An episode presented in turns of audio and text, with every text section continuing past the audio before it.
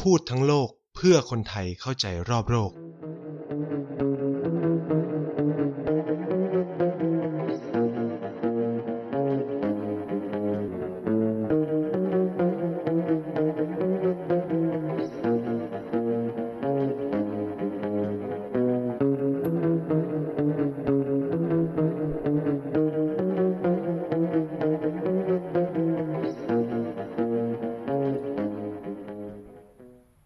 ดีครับ สวัสดีแฟนๆ รายการพูดทั้งโรคทุกคนนะครับ กลับมาพบกันอีกแล้วนะฮะ กับไนท์เช่นเคยนะครับ ทุกวันเสาร์แบบนี้ทาง TPD Podcast นะครับ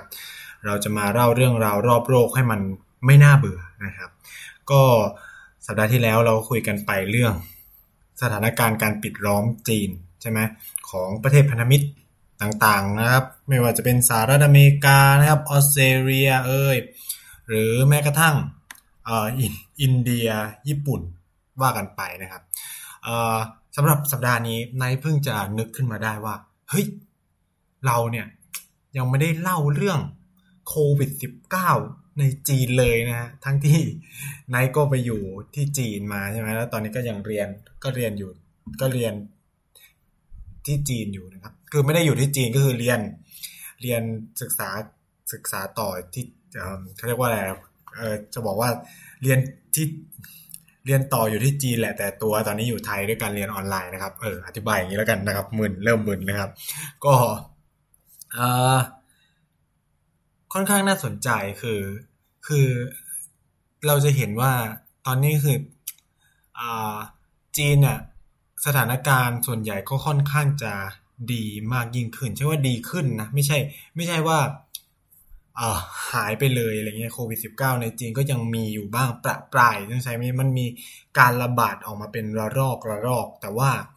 เขาก็ค่อนข้างจะจัดการได้รวดเร็วนะครับ วันนี้ก็เลยอยากถือโอกาสจะมาคุยเรื่อง การจัดการกับโควิด -19 ของจีนว่าเผื่อจะแบบคุณผู้ฟังจะได้เปรียบเทียบว่าเออมันแตกมันต่างมันเหมือนหรืออะไรยังไงกับประเทศไทยหรือต่างประเทศบ้างไหมอะไรอย่างนี้นะครับ ก็ ก็เลยคิดว่าประเด็นนี้ก็น่าสนใจ เพราะว่าผมก็ได้มีโอกาสศึกษาเนาะก็คือแบบได้มีโอกาสการอ่านงานวิจัยของจีนคือจีนเนี่ยต้องพูดว่าอย่างนี้นะคือเป็นประเทศที่ค่อนข้างจะให้ความสำคัญกับการทำงานวิจัยค่อนข้างมาก คือ ในช่วงโควิดที่ผ่านมานะครับ จีนใช้เวลาไม่ถึงสิบกว่าวันนะครับ ก็ออกเปเปอร์ เกี่ยวกับเรื่องโควิดออกมาเลยนะครับ แล้วก็หลังจากนั้นก็มี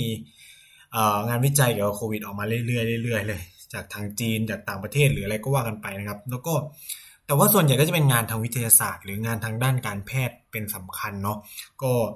ก็เลยไม่ได้เห็นแล้วเราก็เลยไม่ได้เห็นว่าเออแล้วจีนเขาจัดการกับโควิด -19 ยังไง คือเมื่อประมาณเดือนสองเดือนที่แล้วเนี่ยผมก็ได้มีโอกาสอ่านงานชิ้นหนึ่งซึ่งซึ่งน่าสนใจมาก แล้วก็อยากจะมาแบ่งปัน ให้ให้ให้คุณผู้ฟังได้ฟังกันด้วยนะครับ แล้วก็มันให้แง่มุมหลาย ๆ อย่างเหมือนกับเอ่อเป็นเขาเรียกว่าถอดบทเรียนเนาะถอดบทเรียนการจัดการภัยภัยธรรมชาติจากการระบาดของเชื้อไวรัสเนี่ยของจีนได้ค่อนข้างครอบคลุมแล้วก็รอบด้านทั้งในแง่บวกแง่ลบอะไรก็ว่ากันไปนะครับ คืองานชิ้นนี้มันเป็นงานทางด้านนโยบายศาสตร์นโยบาย เป็นเป็นงานศึกษาเกี่ยวกับการบริหารจัดการครับมันจะแตกต่างจากงานทางวิทยาศาสตร์ทั่วอื่น ๆ ที่จะแบบพยายามบอกว่าเออเชื้อไวรัสนี้มันเกิดยังไงนู่นนี่นั่นใช่ไหมแต่งานชิ้นนี้จะอธิบายว่าจีนทำยังไงกับการจัดการโควิด -19 อะไรอย่างเงี้ยแล้วก็อ่ามันเกิดอะไรขึ้นกับ จีนในเวลานั้นด้วยอะไรเงี้ยว่าทำไมตัวเลขถึงพุ่งนู่นนี่นั่นงานชิ้นนี้อธิบายได้ค่อนข้างน่าสนใจผ่านมุมมองของการทำงานของภาครัฐ แล้วก็ความทั้งความสำเร็จความล้มเหลวนู่นนี่นั่น การถอดบทเรียนเยอะแยะมากมายครับเป็นอะไรที่ค่อนข้างน่าสนใจ คือต้องพูดอย่างนี้ด้วยความที่งานชิ้นนี้มันออกมาจากจีนอะเนาะมันก็จะแบบมีมีบางคือหลายคนอาจจะมองว่า เออมัน มันอาจจะโปรจีนหรือเปล่า หรือว่าแบบบิดเบือนข้อมูลอะไรเอ่ออันนี้ผมจะวางบนพื้นฐานที่ว่างานเขียนอะไรเนาะเราจะส่วนอื่นๆเนี่ยแล้วแต่วิทยาวิจารณญาณของคุณผู้ฟังแต่ละท่านแล้วกันนะครับว่าว่ามองเรื่องนี้เรื่องนี้ยังไง คือ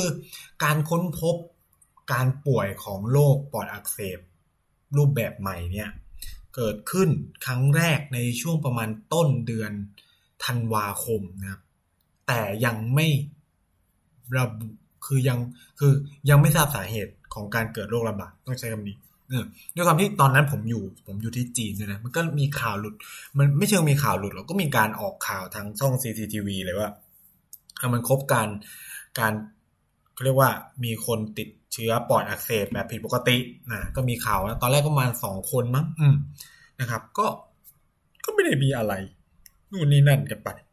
นะครับ จนกระทั่ง เอ่อในช่วงประมาณปลายเดือน ปลายเดือนธันวาคมก็มีความพบการแพร่ระบาดแบบแปลกประหลาดนะเอ่อต้องเรียกว่าไง เจอมี การพบว่า เออ มันมีการป่วยกันเป็นกลุ่มเป็นก้อนอ่าเนี่ยอันนี้ก็เป็นจุดเริ่มต้นนะครับ ประมาณปลายเดือนนะครับ ก็ส่งผลให้ รัฐบาลจีนเนี่ยก็ต้องประกาศนะครับ ให้โรคเนี่ยเป็นโรคติดต่อร้ายแรงนะครับ ซึ่งเขาพบในเขาพบการติดเชื้อประมาณ 4 คนนะครับ ในวันที่ 26 ธันวาคม อ่าก็มีการประกาศแล้วก็พอดูปุ๊บปุ๊บนู่นนี่นั่นปุ๊บก็มีการประกาศเขาเรียกสถานการณ์ฉุกเฉิน คล้ายๆกับช่วงที่เขาเจอซาในปี 2003 นะครับ ก็ต้องพูดอย่างนี้ก่อนว่าเปเปอร์เนี่ยเขาก็จะบอกเล่าหมดเลยนะ มุมมองทุกอย่างนะครับ ก็คือ เขาจะไล่เลียงว่าเออเนี่ย จีนเจอสถานการณ์อะไร นู่นนี่นั่นอะไรเงี้ยครับ คือ คือแต่ผมก็จะปนว่า เออ แล้วผมเจออะไรด้วยนะ ผมก็จะปนเล่าไปพร้อมกันว่า เออ ตอนที่ผมไปอยู่เนี่ยผมเจออะไรบ้างนะครับ กับกับเหตุการณ์ที่เกิดขึ้นในในในเวลานั้นนะก็ก็ต้องพูดอย่างนี้ว่า ในช่วงธันวาคมเนี่ยต้องพูดว่า ทุกอย่างปกติมาก ปกติจริง ๆ ก็คือแบบ ยังไม่มีการรู้ว่านี่เป็นโรคติดต่อ คือรัฐบาลก็ไม่รู้ก็คือยังคงหาสาเหตุกันอยู่นะว่า เออมันคือโรคอะไรกันแน่อะไรเงี้ย แต่ว่าการยกระดับการป้องกันเนี่ยเกิดขึ้นแล้วนะ ตั้งแต่ประมาณสิ้นปี ตั้งแต่ช่วงก่อนปีใหม่แล้ว ผมจำขึ้นใจเลยครับ ตอนนั้นก็คือเริ่มมีการตรวจวัดอุณหภูมิ แล้วก็มีการซักประวัติว่ามาจากมณฑล หูเป่ยไหมหูเป่ยคือแหล่งแพร่ระบาดก็คืออู่ฮั่นน่ะอยู่ในมณฑลหูเป่ยเมืองอู่ฮั่นอยู่ในมณฑลเอ่อเมืองอู่ฮั่นอยู่ในมณฑลหูเป่ยของประเทศจีน หูนี่แปลว่า ทะเลสาบเป่ยแปลว่าเหนือ ทะเลสาบทางเหนือ มันมีหูเป่ยกับหูนานนะเออแล้วก็มีเฮอเป่ยกับเฮอนานอีกนะเออนะครับ ก็ต้องทำความเข้าใจอย่างนี้ก่อนนะเอ่อ สิ่งที่เกิดขึ้นก็คือมันก็มีการซักประวัตินู่นนั่นเวลาเราไปใช้บริการขนส่งสาธารณะ ก็จะมีลักษณะเป็นแบบนี้ ก็จะมีการโดยเฉพาะรถไฟฟ้าใต้ดินอะไรเงี้ยต้องบอกว่าผมเรียนอยู่ที่เซียมเหมือนตอนนั้นนะครับ ก็มีการถามกันอะมาจากนู่นนี่ก็ต่อไปตามนู่นนี่นั่นเป็นภาษาจีนนะก็เริ่มมีการยกระดับบางส่วนแล้วแต่หลังจาก แต่ก็ยังไม่ได้แบบเข้มข้นนะต้องใช้คำว่าไม่เข้มข้น เพราะว่า ระหว่างนั้นเนี่ยประมาณ มกรานะมกราคมก็ก็ยังไม่ได้ทราบสาเหตุ แม้ว่ามันจะเริ่มมีการคอนเซิร์นและมีความกังวลวิตกกังวลว่า เฮ้ย มันอาจจะเป็นโรคติดต่อนะครับ อืม คือต้องพูดอย่างนี้ว่า หลายคนเนี่ย ดูข่าว เรื่องที่มีหมอออกมาพูดใช่ไหมคุณหมอเนี่ยที่ ออกมาพูดแล้วก็แบบโดนไอ้นี่ว่าเออแบบปล่อยข่าวลือเรื่องโรคระบาดนู่นนี่นั่นคือถ้าไปอ่านแชทของคุณหมอท่านนั้นนะคุณหมอแชทเข้าไปในกลุ่มที่เป็นกลุ่มแพทย์ของเขาว่าเฮ้ยมันมีการพบการสถานมีการพบโรคติดต่อลักษณะแปลกๆที่มีความคล้ายคลึงกับโรคซาอะไรประมาณนี้นะครับ คือ นั่นเป็นเหตุผลให้ เขาเนี่ยทำไมถึงถูกตั้งคณะกรรมการใช่ไหมคำตอบง่าย ๆ เลยคือว่า ณเวลานั้นณเวลานั้นยังไม่มีหลักฐานทางวิทยาศาสตร์ใด ๆ ยืนยันได้ว่า มันเป็นโรคติดต่อ เออนะครับ คือในจีนเนี่ยต้องพูดอย่างนี้ว่าเขามีความวิตกกังวลกับอะไรแบบนี้นะ ผมก็ต้องพูดว่า ทำไมอีพีรัฐบาลมันต้องทำอะไรแบบนั้น ก็คือว่ามันทำให้คนตื่นตระหนกอะไรแบบนี้มันทำเรื่องอะไรแบบเนี้ยที่เฮ้ยมันยังไม่ confirm คุณไม่สามารถพูดออกไปได้อะไรประมาณนี้คือจีนจะมีลักษณะเป็นแบบนี้โดยนิสัยมากๆนะครับ คือถ้าไม่ sure อย่าได้พูดออกไปอะไรเงี้ยคือเขาจะแบบไม่มีลักษณะที่ว่าเออกันไว้ดีกว่าแก้หรืออะไรเงี้ยเพราะว่าถ้ามันอะไรแบบเนี้ยมันมีโอกาสทำให้เกิดการ chaos chaos คือความโกลาหลที่เกิดขึ้นนะครับ ซึ่ง chaos ในจีนเนี่ย บอกเลยว่ามันจัดการยากมากนะครับ คือคุณให้นึกสภาพคุณผู้ฟังก็คือนึกสภาพทัวจีนลงครับ อืม สภาพแบบนั้น แต่ว่าพอมันเกิด chaos ในจีนคือมันจะไม่ไม่มีอะไรเลย มันจะสเปะสปะนู่นนี่นั่นไปหมดฉันก็คือ ไม่ sure ก็อย่าได้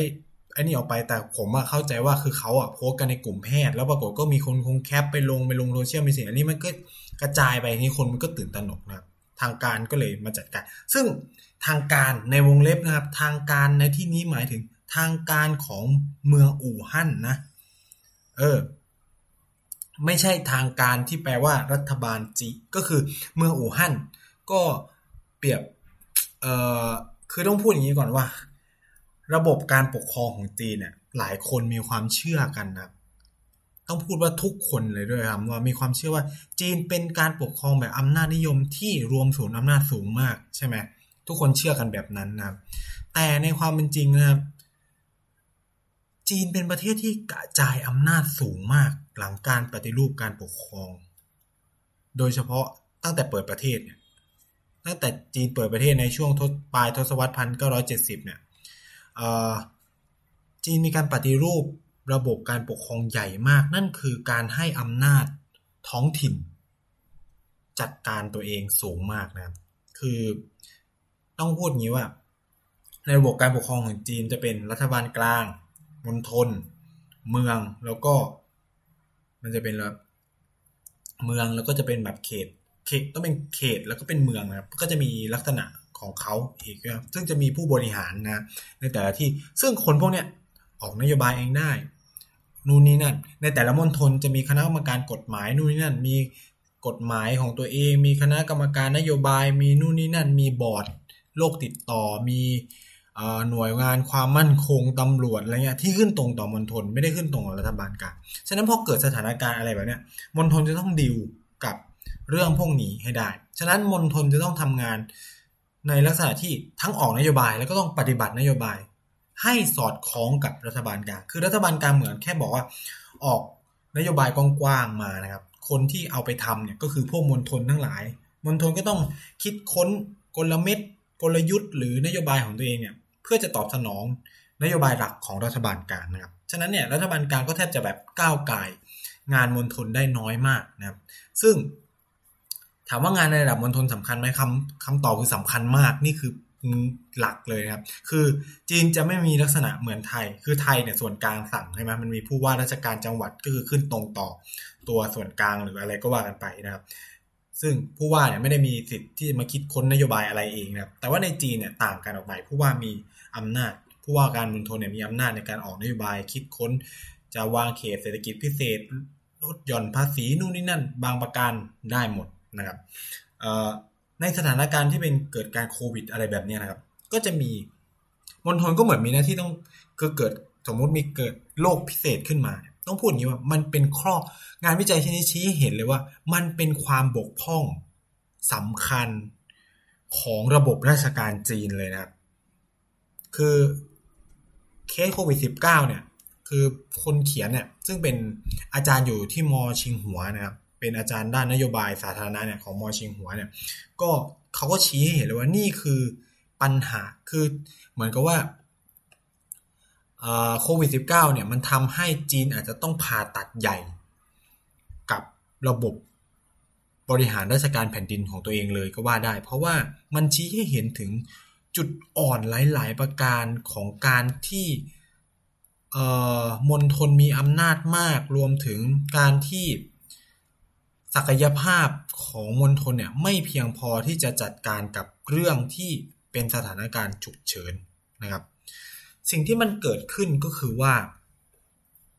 มณฑลไม่มีผู้เชี่ยวชาญขนาดนั้นที่จะมาดูเรื่องว่าโลกนี้สุดท้ายมันเป็นโลกอะไรกันแน่ แล้วก็มันเกิดความห่วยแตกของตัวการติดตามหลาย ๆ อย่างของตัวมณฑลเนี่ยที่หลังเกิดการพบเคสแรกว่าไม่สามารถทัชไม่รู้ว่าต้นสายปลายเหตุเป็นยังไงนู่นนี่นั่นก็คือ กลุ่มงานทางวิทยาศาสตร์ก็ ก็คือรัฐบาลกลางเองก็เชื่อมั่นในตัวรัฐบาลมณฑลใช่ไหมก็ปล่อยให้มณฑลทำไปอะไรประมาณนี้นะครับ ก็เกิดก็เลยคิดว่า เออก็น่าจะทำได้นู่นนี่นั่นใช่ไหมแต่ปรากฏว่าสิ่งที่มันเกิดขึ้นคือศักยภาพกลายเป็นก็คือมณฑลก็ส่งเรื่องว่า เออมันไม่มีอะไรมันยังไม่มันไม่ใช่โรคติดต่อนะมันเป็นโรคที่แบบ ยังแค่หาสาเหตุไม่ได้อะไรเงี้ย มันก็เหมือนกับว่าเป็นการเพชรทูลนะคือคนที่ คนที่เรียนประวัติศาสตร์จีนก็พอจะทราบว่าจักรวรรดิใหญ่ ๆ ของจีนเนี่ยล่มสลายก็เพราะว่าพวกข้าราชการกังกังฉินช่อโกงทั้งหลายเนี่ยมีการเพชรทูลใช่ไหมเออว่ามันไม่มีหรอกไม่มีปัญหาการจัดการได้อะไรประมาณเนี่ยเหมือนกันนะครับโควิด อู่ฮั่นเนี่ยเมืองผู้ว่าการอู่ฮั่นก็บอกว่าจัดการได้ไม่มีปัญหานู่นนี่นั่นอ่าพวกพวกหมอปล่อยข่าวก็ต้องไป จัดการให้มันหยุดพูดซะอะไรเงี้ยเพราะมันยังไม่มีหลักฐานยืนยันนู่นนี่นั่นอะไรเงี้ยก็จัดการกันไปนะครับ จนกระทั่ง วันที่สามสิบนะครับ วันที่เอ่อวันที่ประมาณช่วงวันที่สามสิบตุลาเอ่อธันวาคมปี 2019 เนี่ย ก็มีการทำ รัฐบาลอู่ฮั่นก็เลยแบบส่งคนไปเขาเรียกว่าทำการสำรวจการแพร่ระบาดนะครับ โดยเริ่มในปีในในวันนั้นนะครับ หลังจากที่พบเคสในวันที่ 26 ใช่ไหมแล้วก็พอถามไปถามมาทุกคนเหมือนไปที่ที่หนึ่งเหมือนกัน ซึ่งเราก็รู้คำตอบแล้วมันก็คือแต่อีตลาดอาหารสัตว์ป่าอะไรทั้งหลายเนี่ยจริง ๆ มันไม่ใช่นะครับ มันเป็นตลาดอาหารทะเลแบบ มันเป็นแบบตลาดแบบ สะพานปลาอะไรเงี้ยก็ขายทุกอย่างอะ่ะ เออ นั่นแหละ ก็จนพบว่า เออแหล่งแพร่ระบาดน่าจะมาเขาเรียกว่า แหล่งเพาะเชื้อน่าจะมาจากตรงนี้ ตอนนั้นเขายังไม่รับนะครับ ว่ามันเป็น คือก็เริ่มมีการมองว่าเออมันเป็นโรคผิดปกติ แต่ว่ายังแบบคิดอยู่ว่าเออมันโรคระบาดไหมนู่นนี่นั่นอะไรเงี้ย แต่ก็เห็นแล้วแหละ เออว่ามันน่าจะเป็นอยู่ที่อีตลาดนี้ก็เลยสั่งปิดในวันที่สอง มกราคมปี 2020 ก็เลยมีการสั่งปิดตลาดนั้นขึ้นมานะครับ แล้วก็แต่ว่ายังไม่มีข้อมูลนะครับว่า สรุปแล้วเนี่ยมันสามารถติดต่อจากสัตว์ไปสู่คนยังไง หรือมันติดจากคนสู่คนได้ไหมอะไรเงี้ยฉะนั้นเขาก็เลยบอกว่ามันเป็นแบบอันโนก็คือแบบเป็นโรคปอดบวมที่ไม่รู้ไม่รู้ว่ามันเกิดจากอะไรนะครับ อืมต้องใช้คำนี้ก่อน ณ เวลานั้นนะครับ ตั้งแต่วันที่ 31เดซ ember นะครับ ก็คือ 31 ธันวาคมเนี่ย เอ่อ เป็นต้นมานะครับ จนประมาณช่วงหลังจากมีการลงเก็บข้อมูลในตลาดนู่นนี่นั่นแล้วเนี่ยสามมกราคมนะครับ หน่วยงานควบคุมโรคของจีน เราจะเรียกกันว่า National Center of Disease Control หรือกรมควบคุมโรคแหละเออมันคือกรมควบคุม NCDC นะกรมควบคุมโรคของจีนเนี่ยได้มีการส่งตัวอย่างข้อมูลไวรัสนะครับมีการส่งข้อมูลแลกเปลี่ยนข้อมูลไวรัส ระหว่างตัวรัฐบาลจีนกับสหรัฐแล้วก็ WHO ขอย้ำเวลาตรงนี้ให้ดีนะครับสามมกรานะ สามมกรามีการส่งข้อมูลไวรัสให้กับ WHO ก็คือองค์การอนามัยโลกแล้วก็สหรัฐอเมริกา เพื่อให้ช่วยหาสาเหตุว่าอีอีไวรัสเนี่ยคืออะไรนู่นนี่นั่นนะครับ แล้วก็ในระหว่างนั้นเองเนี่ยก็มีการประชุมกันในในอู่ฮั่นนะครับ ว่าเออจะจะจะจัดการอย่างนี้ไอ้เรื่องนี้ยังไง โดยตัวกรมควบคุมโรคของจีน ซึ่งมาจากรัฐบาลกลางนี่ก็ลงมาคุยกับตัว เขาเรียกว่าเป็นหน่วยงานสาธารณสุขของเมืองอู่ฮั่น คือต้องพูดอย่างนี้ว่ากรมควบคุมโรคเป็นหน่วยงานออกนโยบาย ส่วนแนวทางนโยบายระดับย่อย หรือแนวทางการปฏิบัติเนี่ยเป็นเรื่องของสาธารณสุขท้องถิ่นในแต่ละพื้นที่ ฉะนั้นเนี่ยเขาก็ไม่ค่อยได้เจอกันมาก ก็มีอาจมีประชุมใหญ่ประจำปีหรืออะไรก็ว่ากันไปนะครับซึ่งวันที่ 6 มกรา คุยกันครั้งแรก เป็นการเจอกันครั้งแรกของของสองหน่วยงานนี้ ในขณะที่ วันที่เอ่อ15มกราเนี่ย ก็หน่วยงานพวกเนี้ยก็มีการคุยกันอีกรอบหนึ่งนะครับ มีการคุยกันอีกรอบหนึ่งว่า จะจัดการกับเรื่องพวกนี้ยังไง ก็คือ เวลานั้นเนี่ยยังไม่ทราบ ต้องใช้คำนี้ว่า จีนยังไม่ทราบว่ามันเกิดอะไรนะครับ มันเกิดอะไรยังไม่มี คือเขาใช้ว่า no solid evidence ที่ว่ามันจะเป็น personal to personal transmission หรือการติดจากคนสู่คนได้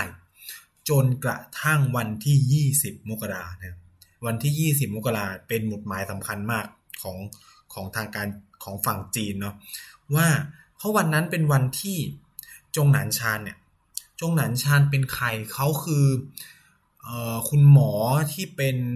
เป็นนักวิจัยนะครับ เป็นนักวิจัยห้องแลบอยู่ที่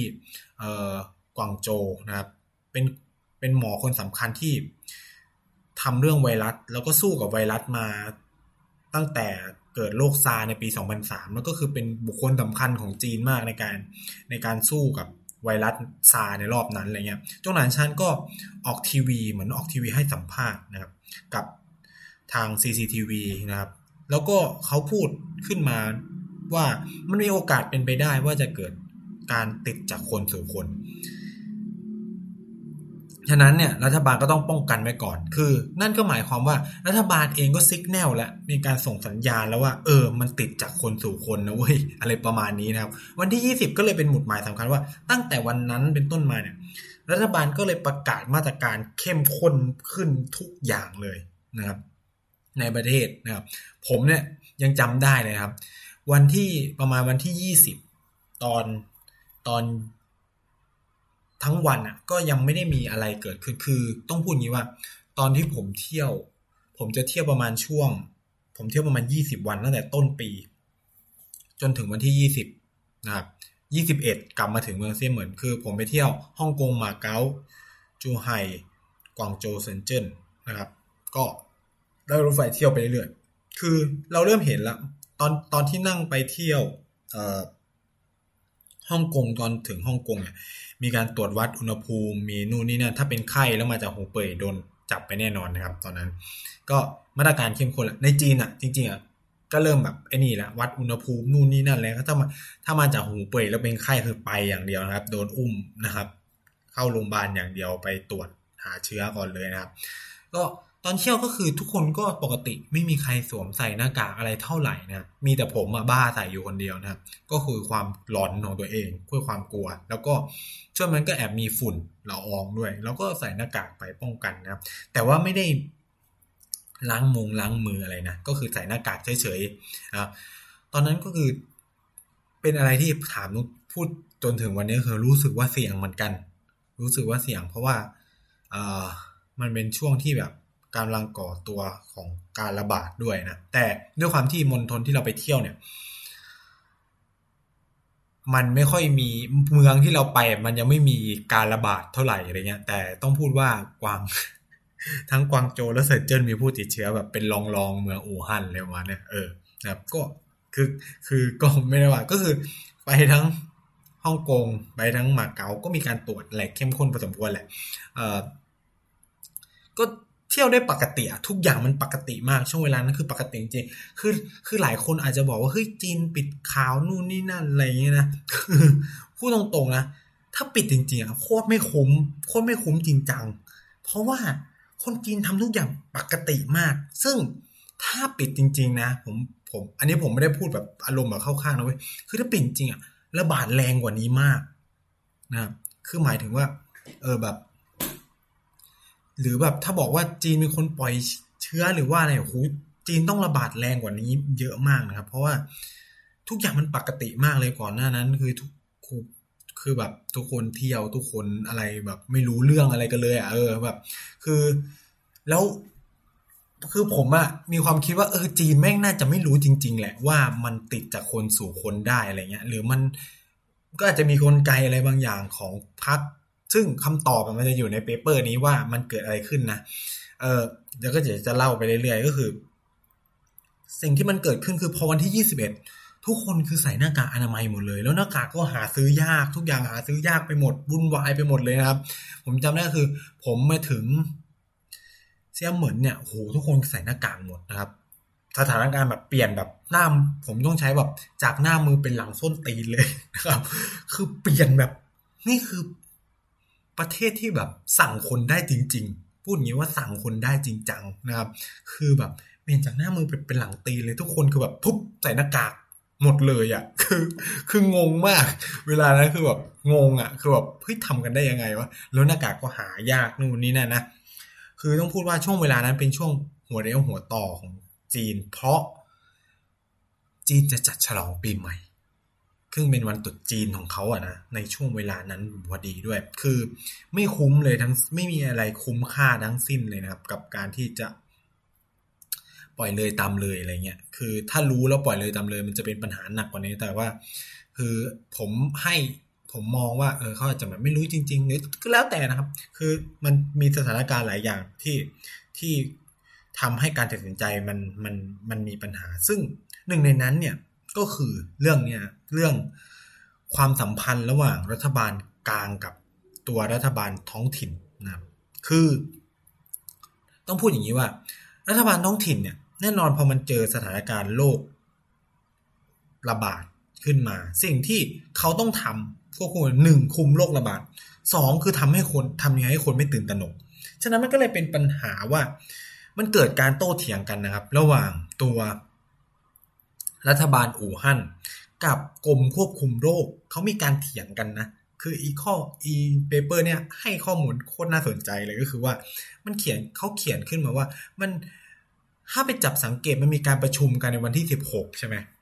คือเขาบอกว่าในวันนั้นมันเหมือนมีการโต้เถียงกันระหว่างตัวกรมควบคุมโรคกับตัวรัฐบาลเมืองอู่ฮั่นว่า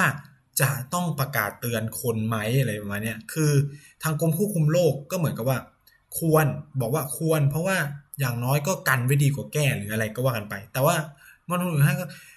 รัฐบาลอู่ฮั่นเนี่ยก็จะมองว่าคือถ้าประกาศแบบนี้ออกไปอะมันก็เกิดเคออสแล้วถ้ามัน แล้วถ้ามันไม่ได้เป็นโรคติดต่อ ระหว่างคนสู่คนฉันก็แย่สินู่นนี่นั่นโดนคนด่านู่นนี่นั่นอะไรเงี้ย ก็มีสุดท้ายเนี่ยต้องพูดอย่างว่าไอ้กรมควบคุมโรคของจีนอะ มันมีลักษณะเป็นเสือกระดาษนะครับ คือเขาไม่ได้มีอำนาจในการคุมอะไรได้อะไรเงี้ย ก็คือเป็นหน่วยงานเอ็กซ์เพรสที่มีผู้เชี่ยวชาญเฉยๆ แต่ว่าไม่ได้มีอำนาจในการสั่งการใดๆอะไรเงี้ย ต้องพูดอย่างนี้นะครับ คือเขาเป็นผู้กำหนดนโยบาย เอ่อ สุดท้ายเนี่ยอิมอนทุนของท่านก็ไม่ทำอะไรเนี่ย อืม ก็เลย เอ่อ จนกระทั่ง จงหนานชาเนี่ยออกมาพูดว่าเออมันมันมีการติดต่อจากคนสู่คนได้ ซึ่งเป็นผลมาจากเปเปอร์นะครับวิจัยวิทยาศาสตร์ที่ตีพิมพ์ในญี่ปุ่น แล้วมันก็เกิดเคสที่ญี่ปุ่นที่ว่าคนขับรถพานักท่องเที่ยวจีนเนี่ยติดเชื้อ โดยที่ไม่เคยไปที่หูเป่ยรวมถึงมันเกิดเคสในไทยด้วยเลยเขาก็เลยเริ่มเชื่อว่า เออมันอาจจะติดจากคนสู่คนก็ได้นะอะไรเงี้ยเออ มันก็เลยเป็นที่มานะครับ ว่าทำไมจีนอยู่ๆก็เลย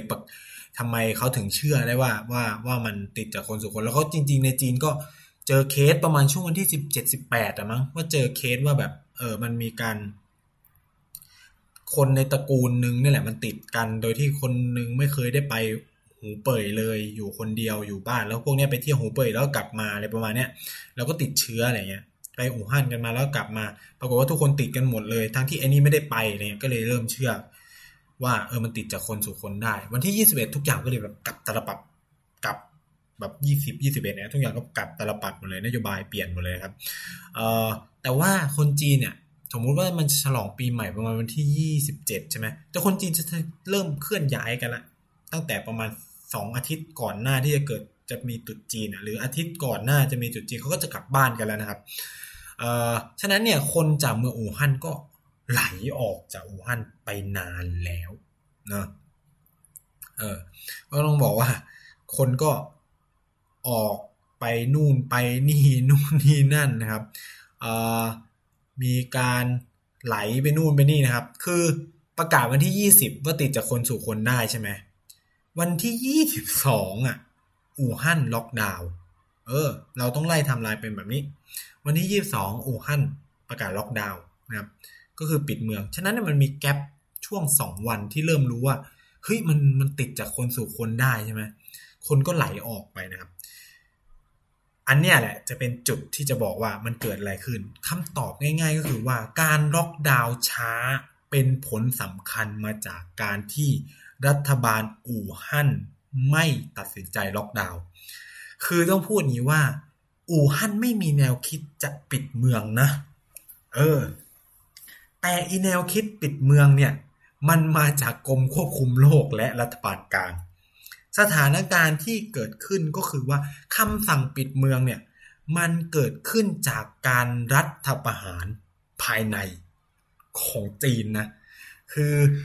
งานวิจัยที่เนี่ยเขาใช้คำว่า recentralization หรือการรวบอำนาจกับ เออ คือคนที่ศึกอ่าศัพท์คำนี้อาจจะไม่ค่อย ขอให้คนไม่เข้าใจนะครับ คือต้องพูดงี้ว่าในการปกครองประเทศเนาะเราจะมีหลักคิดอยู่ประมาณ 3 หลักคิด นั่นคือ 1 centralization คือการรวมสู่อำนาจ ไทยเนี่ยมีลักษณะเป็นแบบนั้น รัฐบาลกลางสั่งได้ทุกอย่างค่อนข้างเซ็นทรัลไลซ์อยู่เซ็นทรัลไลซ์คืออยู่ที่ส่วนกลางนะครับสิ่งที่สองคือ deconcentration คือการแบ่งอำนาจ ลักษณะก็คือจังหวัดในประเทศไทย ส่วนที่สามเนี่ยเขาเรียกว่า decentralization คือการกระจายอำนาจก็คือการปกครองส่วนท้องถิ่นของไทยอบตอบจเทศบาลนะครับ ในจีนมีแค่ส่วนกลางกับส่วนท้องถิ่นฉะนั้นเขาค่อนข้างจะ decentralization ต้องบอกอย่างนี้เขาไม่เซ็นทรัลไลซ์นะเขาดีเซนทรัลไลค่อนข้างสูงมากนะแต่สถานการณ์ที่อู่ฮั่นมันจัดการอะไรกับโรคระบาดไม่ได้ มึนๆงงๆของมันเนี่ยส่งผลให้รัฐบาลการ ทำกะทำสิ่งที่เราเรียกกันว่า recentralization re นี่คือการย้อนกลับนะ คือการรวบอำนาจเข้าสู่ศูนย์กลางกลับ เพื่อให้รัฐบาลมีอำนาจไปจัดการเมืองเมืองนั้นได้ด้วยตนเองโดยไม่ต้องผ่านตัวมณฑลหรือผ่านเมืองออผู้ว่าการเมืองอีกต่อไปอะไรเงี้ยก็คือว่า ส่วนกลางเข้ามาดูเองนะครับ อีพวก ผู้ว่าการมณฑลผู้ว่าการเมืองก็หลบไปนะครับ ส่วนกลางจะมาจัดการเอง ฉะนั้นเนี่ยการประกาศปิดเมืองในวันที่ 22 มกราเนี่ยเกิดขึ้นจากการที่รัฐบาลกลางเข้าไปรัฐประหารไปยึดอำนาจของมณฑลอู่ฮั่นมา ของรัฐบาลอู่ฮั่นเข้ามานะครับ คือหลายคนอาจจะมองว่าเออมันก็เป็นพรรคคอมมิวนิสต์เหมือนกันจะไปทำอะไรก็เออก็แล้วแต่แล้วแต่มุมมองเนาะแต่ว่าในเชิงการบริหารราชการแผ่นดินมันมีผลเนาะมันต้องมีผลมันมีเขาเรียกว่า ในประเทศจีนเองมันก็มีกฎหมายนู่นนี่นั่นที่ว่าเออมันมีข้อห้ามอะไรเงี้ยเหมือนกับอยู่ดีนายกจะไปยึดอำนาจในเอ่ออบจงอบจถ้าอยู่ในระบบประชาธิปไตยทำไม่ได้นะครับ ยกเว้นในช่วงที่บ้านเมืองเรามีรัฐประหารน่ะคือแบบจะสั่งปลดใครก็ได้นู่นนี่นั่นอะไรเงี้ยนี่เหมือนกันที่จีนสั่งปลดมากเยอะแยะมากมายครับเอ่อโดยเฉพาะการเข้าไปคือ คือเหตุผลที่ต้องเข้าไปยึดอำนาจก็คือว่ามันจะใกล้ปีใหม่ แล้วถ้าอีอูฮั่นไม่ทำหาอะไรอยู่เนี่ยชิบหายแน่นอนนะครับเขาก็เลยเข้าไปแล้วก็สั่งปิดเมืองเพราะนั้นทุกอย่างปิดหมดนะครับ ว่าเป็นรถบัสนะครับ ไม่ว่าจะเป็นรถไฟฟ้า รถไฟหรือแม้กระทั่งเเครื่องบินปิดหมดเลย เหมือนที่เราเห็นข่าวนะมันก็เกิดความโกลาหลเลยนะครับ วันที่ล็อกล็อกดาวน์ อู่ฮั่นโกลาหลมาก คนเซื้อข้าวซื้อของนู่นนี่นั่นอะไรเงี้ย แย่งชิงกันนะครับ ช่วงมกช่วงปลายมกราถือเป็นจุดเปลี่ยนใหญ่มากของสถานการณ์โควิด ในจีนเนาะแบบที่เราเห็นคลิปอะคนล้มป่วยล้มนู่นนี่นั่นแย่งอาหารกันนู่นนั่นคือความเคออสที่อีผู้ว่าการอู่ฮั่นอะมันกลัวนะครับ และนั่นก็คือเป็นตัวอย่างไงเข้าใจไหมว่ามันจะคุมอะไรไม่ได้แบบนี้ก็คือ สถานการณ์มันก็เลยเป็นแบบนั้นครับ วันที่ 25 มกราเนี่ยก็เป็นปีใหม่ของจีนนะครับ ก็มีการประชุมบุริษรัฐบาลการมีการประชุมนะครับเขาเรียกว่าเป็นการประชุมของโพลิตบูโรนะครับ ก็มีการคุยกันเรื่องสถานการณ์โควิด -19 ว่าจะจัดการกันยังไงเนาะสิ่งสำคัญที่สุดก็คือว่ารัฐบาลมองเห็นแล้วว่าการเข้าไปเทค power เนี่ยแล้วก็การปฏิรูประบบราชการต้องทำแบบเร่งด่วนนะครับคือสถานการณ์โควิดทำให้จีนปฏิรูประบบราชการแบบเขาเรียกว่าชั่วคราวอย่างรวดเร็วนะมีการปฏิรูปแบบเช่น อย่างที่อย่างที่ผมเล่าไปก็คือว่ารัฐบาลกลางเข้าไป take over หลาย ๆ อย่าง ขนาดไหนคำถามคือขนาดไหนใช่ไหมครับนายกรัฐมนตรีไปอู่ฮั่นเอง นะแล้วก็มีการจัดตั้ง committee ต่างๆ ที่พยายามประสานงานระหว่างส่วนกลางกับอีส่วนท้องถิ่นเนี่ยให้ทำงานร่วมกันได้ดีมากยิ่งขึ้นนะครับ ซึ่งอีหน่วยงานเนี่ยมันเป็นหน่วยงานที่เขาเรียกว่าเป็นหน่วยงานเฉพาะกิจที่ถูกตั้งขึ้นมา โดยที่เอารองนายกรัฐมนตรีเนี่ยไปนั่งอยู่นะครับเป็นประธาน คือ คือเขาให้ความสำคัญขนาดคือ ให้รองนายกรัฐมนตรีไปอยู่ที่อู่ฮั่นเพื่อสั่งงานนะครับ การตัดสินใจตอนนี้ไม่ได้อยู่ที่มณฑลไม่ได้อยู่ที่ตัวรัฐบาลอู่ฮั่นอีกแล้ว การตัดสินใจกลายไปอยู่ที่รัฐบาลกลางหมดเลยนะครับมีการจัดตั้งโคโฮสพิเศษนู่นนี่นั่นเขาจะเรียกที่จริงใช่ว่า State Council Joint Prevention and Control Mechanism นะครับ ซึ่งก็ตั้งขึ้นมาเพื่อจัดการ ประเด็นเรื่องภัยพิบัติ แล้วก็ลดทอนเปลี่ยนปฏิปฏิรูประบบราชการใหม่ทั้งหมด เอาอำนาจให้กับกรมควบคุมโรคมากขึ้นนะครับ แล้วก็รัฐบาลท้องถิ่นเนี่ยกลับไปทำหน้าที่เพียงแค่เอาไปทำนะทีนี้เขาจะแยกแหละพูดอย่างนี้ก็คือว่า แต่ก่อนเนี่ยรัฐบาลท้องถิ่นมันมีหน้าที่ทั้งคิดใช่ไหมแล้วก็ต้องทำด้วย สิ่งที่จีนทำเลยหลังจากเกิด เคสที่ผูฮันไม่กล้าแต่นี่ยคือ รัฐบาลการยึดอำนาจนะครับ รัฐบาลกลางสั่งท้องถิ่นเอาไปทำฉะนั้นท้องถิ่นมีหน้าที่แค่ทำทำทำมึงไม่ต้องคิดอะไรแล้วกูจะสั่งอย่างเดียวนะครับ แล้วทำแบบเนี้ยทั้งประเทศนะครับ คือยึดอำนาจคืนหมดเลย การสั่งการในการจัดการกับภัยพิบัติเนี่ย อยู่ในมืออำนาจรัฐบาลกลางหมดเลยมณฑลมีหน้าที่เอาไปทำเท่านั้น ซึ่ง นี่เลยกลายเป็นเหตุผลใหญ่เหตุผลหนึ่งว่าทำไมจีนถึงสามารถพลิกตัวกลับมาได้ในช่วงหลังนะอันนี้ในเชิงการบริหาร แล้วการทำงานก็คือในช่วงแรกเนี่ยคือเปเปอร์เขียนเลยว่ามันเกิดความล้มเหลวเยอะมากในระบบของการจัดการโรคระบาด เพราะรัฐบาลท้องถิ่นอยู่ในสภาวะที่ห่วงหน้าพวงหลัง หนึ่งคือต้องห่วงว่าต้องต้องต้องควบคุม ให้ประชาชนเนี่ยอยู่ในระเบียบวินัย ในขณะเดียวกันก็ต้องคุมโลกด้วยกลายว่าแล้วก็ต้องคิดนโยบายด้วยในการจัดการแล้วก็ต้องเอาไปทำอีกนะครับ ก็คือทั้งคิดทั้งทำแล้วก็ต้องไอ้นั่นก็ต้องเก็บไอ้นี่ก็โน่นก็คือจัดการอะไรไม่ได้ ตัวเลขมันก็เลยพุ่งกระฉูดนู่นนี่นั่น แล้วถ้าแล้วก็โรงพยาบาลก็ล้มล้มล้มล้มไปตามกันนะครับ เพราะว่าเตียงไม่พอนู่นอะไรหลายอย่างมากนะครับ จนจนแบบรัฐบาลกลางเนี่ยเข้ามายึดอำนาจเนี่ยก็เลยเริ่มสถานการณ์ก็เลยเริ่มเปลี่ยนไป ผมต้องพูดงี้ว่ามันไม่ได้ดีขึ้นแบบทันตาเห็นเลยนะ แต่มันแค่เปลี่ยนไปคือเอ่อตัวเลขมันแบบภายในสิบวันเนี่ยมันมันคือคือจะเห็นได้ชัดเลยคือว่า พอรัฐบาลเทคโอเวอร์นะครับ ผู้ว่าการมณฑลอู่ฮั่นเอ้ยผู้ว่าการมณฑลหูเป่ยกับผู้ว่าการเมืองอู่ฮั่นเนี่ยเขาเรียกว่า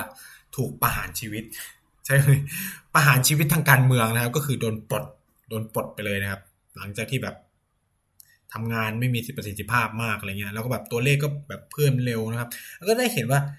พอรัฐบาลกลางมาคุมปุ๊บรัฐบาลกลางสั่งทำโรงพยาบาลสุขฉุกเฉินใช่ไหมสามสี่ที่ที่แบบรับเตียงได้ประมาณห้าพันกว่าคนเลยประมาณนี้เพราะว่าเขาเขาจะฟังจากกรมควบคุมโรคว่าประมาณการเราได้เท่าไหร่เท่าไหร่ คือก่อนหน้าเนี่ย อู่ฮั่นเนี่ยอีรัฐบาลอู่ฮั่นเนี่ยไม่อย่างที่พูดคือ ไม่ได้ฟังไงว่ากรมควบคุมโรคสั่งอะไร เพราะว่ากรมควบคุมโรคไม่มีอำนาจในการสั่งการให้กับมณฑลอู่ฮั่นว่าจะไปทำอะไร เขาไม่มีอำนาจตรงนั้น แต่พอมันเกิดการปฏิรูประบบการทำงานแล้วเนี่ย ตอนนี้คือกรมควบคุมโรคมีอำนาจเยอะมากครับคือสั่งซ้ายหันขวาหันซ้ายหันขวาหันได้เลยนะครับ บอกให้ทำนั่นก็ต้องทำทีนี้คือเขาก็ด้วยความที่ คนที่มาคุมงานก็เป็นรัฐบาลกลางกรมควบคุมโรคก็เป็นรัฐบาลกลางใช่ไหมทีนี้ก็ประสานงานทำงานกันได้โอเคมากขึ้นเขาก็จะบอกอ่าต้องทำอ่าโรงพยาบาลสนามนะปุ๊บอ่ารัฐบาลกลางก็ไปสั่งที่ท้องถิ่น ไปเคลียร์หาพื้นที่มา แล้วก็เดี๋ยวจะไปหาอุปกรณ์นู่นนี่นั่นก็ไปสั่งมณฑลต่างๆให้ขนอุปกรณ์มาช่วยอะไรประมาณนี้นะครับ เพื่อสร้างโรงพยาบาลที่เราเห็นที่มันเสร็จในสิบกว่าวันอะ่ะเออที่แบบเร็วมากอะไรเงี้ย ตั้งแต่ประมาณปลายเดือนมกราจนถึงกลางกุมภาเนี่ย ถือว่าเป็นช่วงที่วิกฤตที่สุดนะครับต้องใช้ว่าวิกฤตที่สุดในในในการรับมือกับโรคระบาดของจีนนะครับคือเป็นช่วงที่ทรหดที่สุดแล้วคือแบบคนก็ตายตัวเลขก็พุ่งปิดปิดปิดปิดปิดหลายหมื่นอะไรเงี้ยในเวลาอันสั้นอะไรเงี้ยนะครับ เอามีความเคออสหลาย ๆ อย่างนะคือคนเนี่ยเราเนี่ยเวลามองว่าแบบเออแบบเออมามองโอ้โหดูจีเนี่ย ตอนนี้คือแบบสบายแล้วนู่นนี่คือเขาผ่านช่วงเวลาลำบากคือทุกประเทศนะครับ ที่เริ่มกลับมาเอนจอยอะไรเงี้ยมันผ่านช่วงเวลาลำบากกันมาแล้วทั้งนั้นนะครับ คืออย่างจีนเนี่ยช่วงเวลาที่เขาลำบากที่สุดเนี่ยก็คือช่วงต้นถึงกลางเดือนกุมภาพันธ์ถือเป็นช่วงที่ ทั้งเดือนกุมภาเนี่ยถือเป็นเวลาเวลาที่ยากลำบากที่สุดของจีน ถ้าทุกคนจำได้คือเราจะแบบมีการส่งกำลังใจกันนะครับ ว่าอ่าจงกัวจาโยใช่ไหม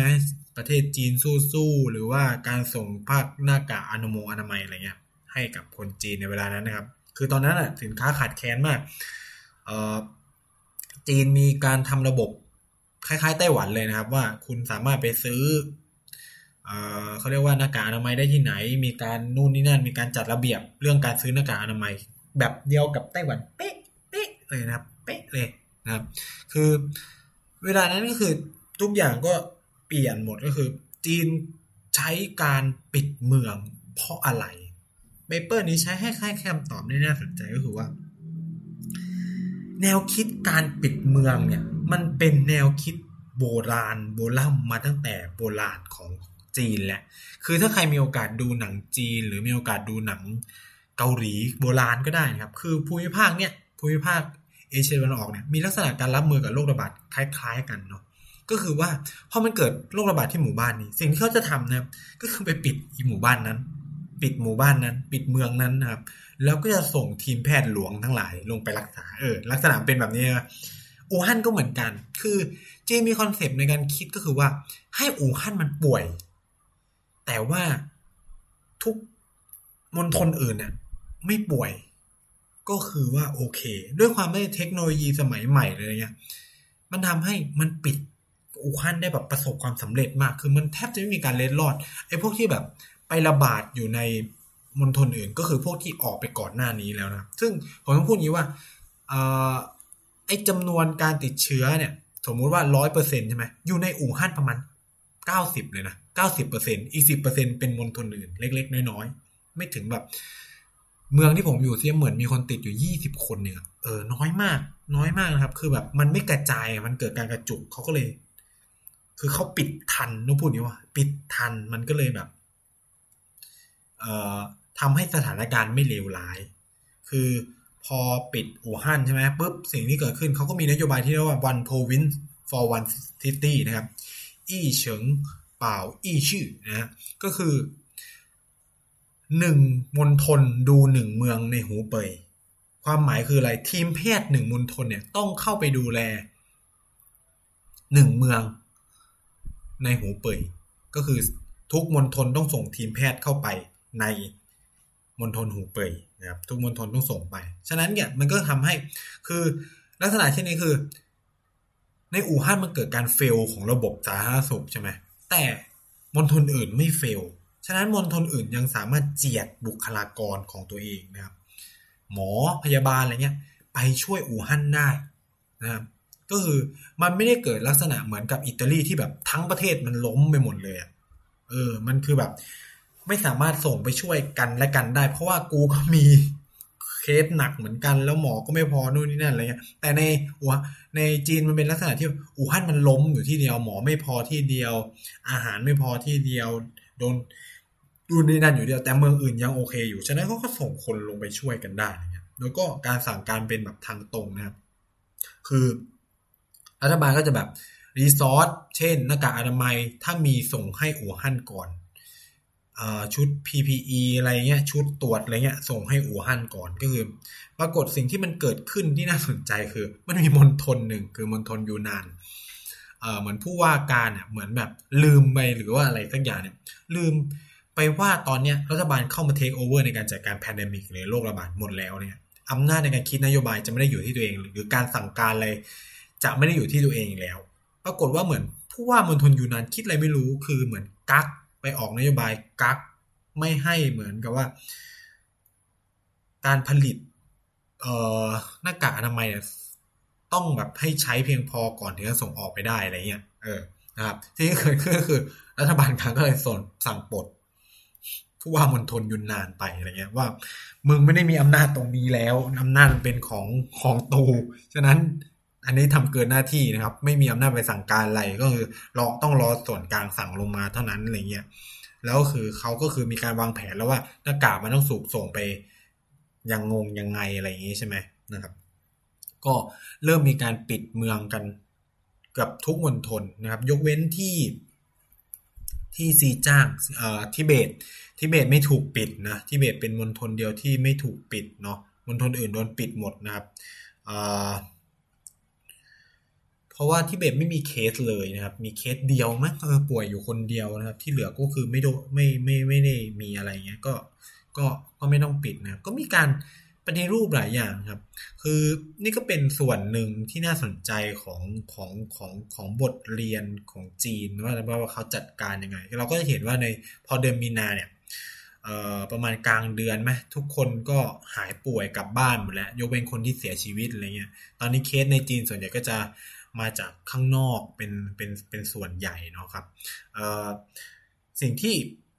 งานวิจัยชิ้นนี้พยายามนำเสนอให้เห็นก็คือว่าเขาพยายามพูดถึงเรื่องการเปลี่ยนระบบราชการใหม่ในการรับมือหรือ recentralization นะครับ คือว่ามันเป็นอย่างนี้ว่า คนถามว่า เอ้ยพอปิดเมืองแล้วเนี่ยเขาจัดการยังไงล่ะเขาจัดการยังไงว่า เออให้คนอยู่ใน แต่ในหอในที่พักแล้วอาหารล่ะแล้วนู่นแล้วนี่ล่ะคือ อันนี้ก็ต้องพูดว่ามันเป็นศักยภาพพิเศษของจีนนะครับ ที่เขามีสิ่งที่เรียกว่าคณะกรรมการท้องถิ่นหรือคณะกรรมการคณะกรรมการท้องถิ่น หรือคณะกรรมการเมือง คณะกรรมการหมู่บ้านหรือว่าไปแล้วแต่นะครับ แล้วแต่ลักษณะภูมิศาสตร์ของแต่ละพื้นที่คณะกรรมการเขตอะไรเงี้ย ซึ่ง อาจจะเป็นทั้งข้าราชการแล้วก็เป็นคนของพรรคคอมมิวนิสต์ก็ได้นะครับ คือคนกลุ่มนี้นะครับ คือคนที่ทำงานหนักๆในช่วงที่เกิดการล็อกดาวน์หรือปิดเมือง ก็คือคนพวกนี้มีหน้าที่อะไร ตรวจวัดอุณหภูมินะครับ มีหน้าที่ส่งอาหารนะแล้วก็มีหน้าที่ทำรายงานสถานการณ์ทุกอย่างนะครับ คอยแจ้งอ่าสมมติว่าบ้านนี้มีคนจะไปคลอดก็ต้องแจ้งอะไรเงี้ย ก็ประสานกันระหว่างชุมชนกับรถโรงพยาบาลให้มารับนู่นนี่นั่นตำรวจอะไรเงี้ยหลายคนอาจจะสงสัยโหแล้วคณะกรรมการมีเยอะขนาดนั้นคำตอบคือไม่มากเนี่ยก็ไม่มากหนึ่งคือได้เพิ่มมาจากการรับอาสาสมัครคนจีนเนี่ยต้องพูดอย่างหนึ่งนะค่อนข้างมีจิตสาธารณะ แล้วก็มีความเป็นอาสาสมัคร คือเด็กมหาลัยส่วนใหญ่จะเป็นอาสาสมัคร คือ ถ้าใครไปจีนจะต้องเห็นคน ใส่เอี้ยมสีแดงนะครับ นี่คือกลุ่มอาสาสมัครเนาะที่มาทำงานนะครับ ตามรถไฟฟ้าบ้าง ตามสถานที่สำคัญคอยช่วย คนแก่คอยอะไรเงี้ยอืมอันนี้คือพวกอาสาสมัคร สิ่งอีกเรื่องหนึ่งที่เขาทำคือเขาโมบิลไลซ์เขาเรียกว่าเคลื่อนย้ายข้าราชการใหม่ คือในเมื่อสถานการณ์มันอยู่ในลักษณะที่ว่าปิดเมืองไปเรียบร้อยเนี่ย ฉะนั้นอีพวกข้าราชการตั้งนั่งโตเนี่ย ก็ เหมือนกับว่าไม่แทบจะไม่มีงานทำสิ่งที่รัฐบาลจีนทำคือผันอีข้าราชการพวกเนี้ยลงไปพื้นที่มากขึ้น ก็เช่น ไปช่วยคณะกรรมการหมู่บ้านในการส่งอาหาร ไปช่วยคณะกรรมการหมู่บ้านในการวัดโลกอุณหอุณหภูมินู่นนี่นั่นครับ ก็มีการเปลี่ยนระบบกันใหม่ครั้งใหญ่แบบชั่วคราวต้องย้ว่า ย้ำก่อนนะครับว่าชั่วคราวเพื่อให้กำลังคนมันเพียงพอในการจัดการกับงานที่มันล้นมือไงคือคณะกรรมการหมู่บ้านหรือคณะกรรมการเมืองเขตเองอะมันไม่สามารถรับมือกับอะไรแบบนี้ออกบางคืออย่างยกตัวอย่างนะครับ ในบางเมืองในอู่ฮั่นเนี่ยคณะกรรมการหมู่บ้านมีแค่สิบคนแต่ดูครัวเรือนแบบห้าร้อยครัวเรือนหกร้อยครัวเรือนอะไรเงี้ยบางทีเป็นพันครัวเรือนอะไรเงี้ยก็ต้องหาคนมาช่วยนะครับ ก็จะมีพวกข้าราชการเหล่านี้แหละครับ แล้วก็รวมถึงพวกอาสาสมัครที่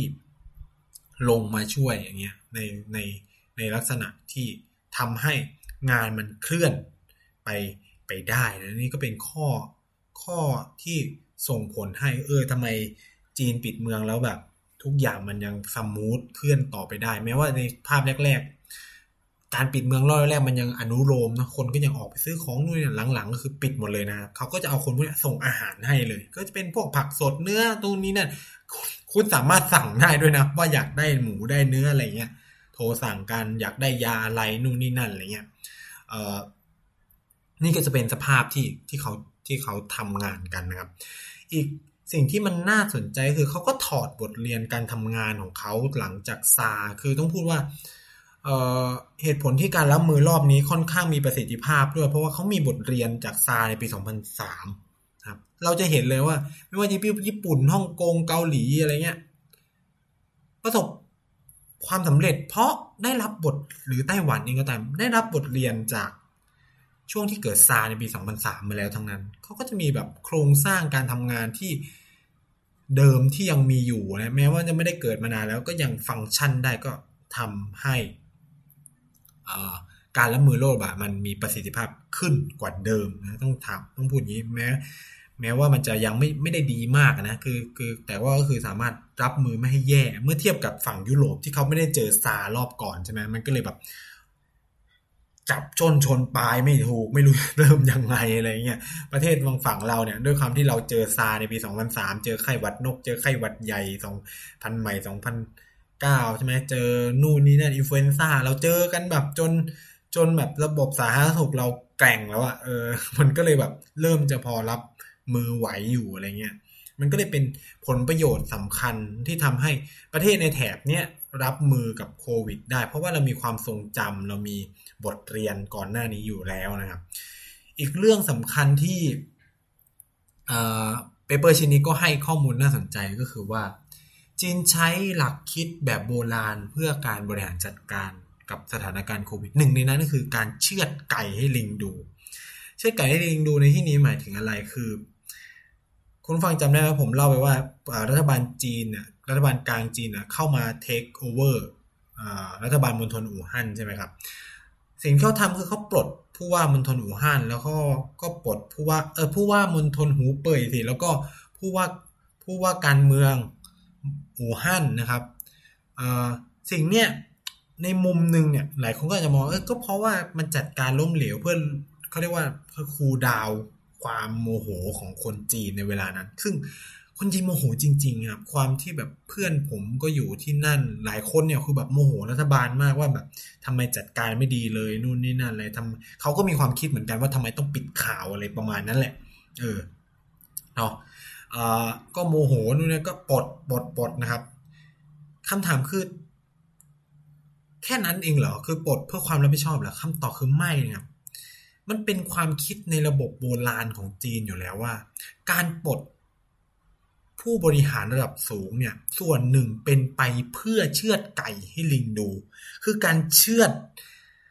ข้าราชการระดับสูง เพื่อให้ข้าราชการระดับล่างทั้งหลายเนี่ย กระตือรือร้นในการทำงาน เพราะมันกำลังสะท้อนเห็นว่า ถ้ามึงยังเฉื่อยชาเนี่ย มึงก็จะตายแบบนายมึง คือในจีนเนี่ยถ้าใครดูหนังจีนโบราณจะเห็นเลยว่า เวลามันเกิดการทุจริตคอร์รัปชันนะครับมันจะเริ่มจากการสอบสวนผู้น้อยก่อน แต่เวลามันแบบพอสบสมมติสอบสวนโอ้โหผู้เกี่ยวข้องมีแบบข้าราชการหลายเป็นพันคนสมมตินะครับ แบบคดีนี้เป็นคดีใหญ่มากมีข้าราชการเป็นคนสิ่งที่เขาจะทำคือ เขาเอาอีบนจุดอย่างเดียวนะครับ แล้วก็อนุโลมให้พวกที่ เป็นแบบระบบระบบจักรพรรดินะจักรพรรดิก็จะพูดประมาณว่าสำหรับใครที่มีส่วนเกี่ยวข้อง ฉันจะทำเป็นปิดหูปิดตา แต่ตรงตั้งใจทำงานถวายหัวอะไรประมาณเนี้ยเอออันนี้ก็เหมือนกัน ก็คือมันทำให้ข้าราชการระดับล่างอะทำงานแบบถวายหัว เพราะกลัวจะถูกเชือดแบบเดียวกับที่นายตัวเองโดนนะครับฉะนั้นตั้งแต่รัฐบาลจีนเข้ามาเทคโอเวอร์เชือดพวกผู้บริหารระดับสูงออกไปแล้ว ทุกอย่างทำได้ประสิทธิภาพสูงมาก ไม่ว่าจะเป็นการปิดเมืองที่มีเวลาแค่ยี่สิบกว่าชั่วโมง ในการเตรียมการก็เกิดประสิทธิผลแบบสุดริมที่ประตูจากการเชือดอะไรพวกนี้นะครับ เพื่อให้แบบพวกข้าราชการเกิดความหวั่นไหวซึ่งเขาเชื่อดครั้งเดียวนะผมต้องพูดอย่างนี้เขาเชื่อดครั้งเดียว เขาไม่ได้ทำแบบทีทีเพราะว่าอะไรนะถ้าทำบ่อยๆ มันทำให้คนทำงานหมดกำลังใจ แต่ถ้าคุณเชื่อดครั้งเดียวปล่อยนะครับ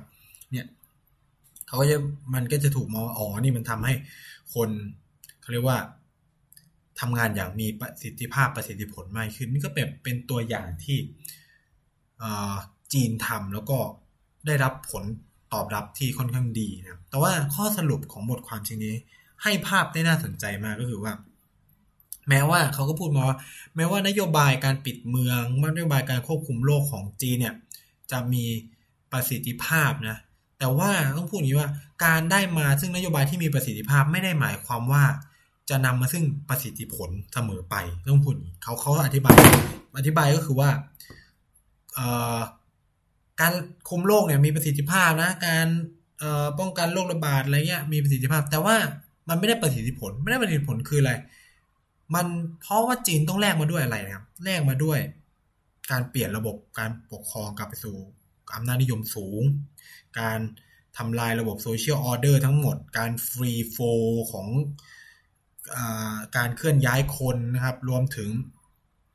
การแลกมาด้วยเศรษฐกิจที่หายไปจำนวนมหาศาลเลยจากนโยบายนี้ ซึ่งก็ไม่รู้จะประเมินมูลค่าเป็นเท่าไหร่นะครับ ซึ่งก็ต้องมาคำนวณกันเอาอีกทีว่าสุดท้ายแล้วมันคุ้มกันจริง ๆ หรือเปล่าอะไรเงี้ย ซึ่งในมุมมองของของรัฐบาลก็จะ บอกว่ายังไงก็คือคนสุขภาพดีๆที่สุดอะไรประมาณนี้ครับเศรษฐกิจไว้ทีหลังค่อยจัดการกันใหม่ก็ได้อะไรเงี้ยนี่ก็เป็นภาพรวมของงานชิ้นนี้ผมก็ใส่มุมมองตัวเองที่เผชิญด้วยนะก็นี่ก็เป็นแบบภาพที่เห็นเห็น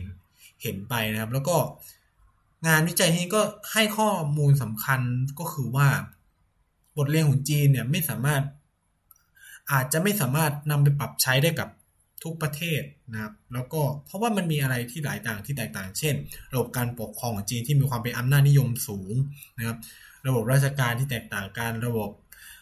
คณะกรรมการพักที่แทรกซึมอยู่ในทุกหมู่บ้าน หรือคณะกรรมการชุมชนที่มีอยู่แล้วอะไรเงี้ย ซึ่งสิ่งเหล่านี้มันเป็นคำตอบที่ทำให้จีนประสบความสำเร็จแล้วประเทศอื่นไม่เมื่อปิดเมืองแล้วไม่เป็นแบบจีนเลยประมาณนี้นะครับ ก็นี่คือมันคือมาจากโครงสร้างที่ต่างกันออกไป แล้วก็ งานชิ้นนี้มันให้แง่มุมที่น่าสนใจว่า ประเทศที่ประสบความสำเร็จในการใช้มาตรการปิดเมือง ต้องพูดว่าประเทศส่วนใหญ่เรื่องบอกประเทศที่ใช้มาตรการปิดเมืองเนี่ย ส่วนใหญ่เคยเป็นหรือมีประวัติศาสตร์ที่เป็นรัฐเผด็จการหรืออำนาจนิยมมาก่อน เพราะว่าประเทศเหล่านี้จะมีโครงสร้างรัฐภายในบางอย่างที่มีอำนาจนิยมแฝงอยู่ เราจะเห็นเลยว่า มาตรการปิดเมืองเนี่ยถูกใช้ในประเทศที่มีลักษณะ แบบนี้มาก่อนทั้งนั้น ไม่ว่าจะเป็นเกาหลีใต้ เกาหลีใต้เคยเป็นเผด็จการ ไทยไม่ต้องบอกนะครับไต้หวันไต้หวันเคยเป็นเผด็จการนะครับต้องพูดนี้ ญี่ปุ่นไม่ถูกใช้ เพราะญี่ปุ่นไม่เคย คือระบบมันโดนเปลี่ยนไปหมดแล้ว ญี่ปุ่นเลยไม่เลือกที่จะล็อกดาวน์สักเท่าไหร่ ก็คือปล่อยฟรีโฟแต่ว่าคนญี่ปุ่นเขาดูแลตัวเองอยู่แล้วเลยอ่า อิตาลี เคยเป็นอดีตเผด็จการฝรั่งเศส เยอรมัน อังอังกฤษใช้แล้วก็ไม่ประสบความสำเร็จ อังกฤษไม่ใช้ด้วยมั้งใช้ใช้แต่ไม่ประสบความสำเร็จใช่ไหมถ้าเราดูนะครับก็ที่ก็จะเห็นสเปนใช้นะเป็นอดีตรัฐอำนาจนิยม นี่ก็เป็นแบบบทน่าสนใจจากจากงานชิ้นนี้ที่ที่ได้เห็นนะครับ ก็อันนี้ก็เป็นภาพรวมสถานเออเขาเรียกว่า การบริหารราชการแผ่นดินในการรับมือกับสถานการณ์โควิดของของจีน ว่าทำไมเขาจัดการแล้ว ตอนนี้ก็ถือว่าสถานการณ์ดีขึ้น ก็ถือว่าดีในระดับหนึ่งเลยเนี่ยแล้วก็ แต่ว่าจีนก็ไม่ได้ไว้วางใจ เพราะหลังจากนั้นเนี่ยก็เจอเคสใน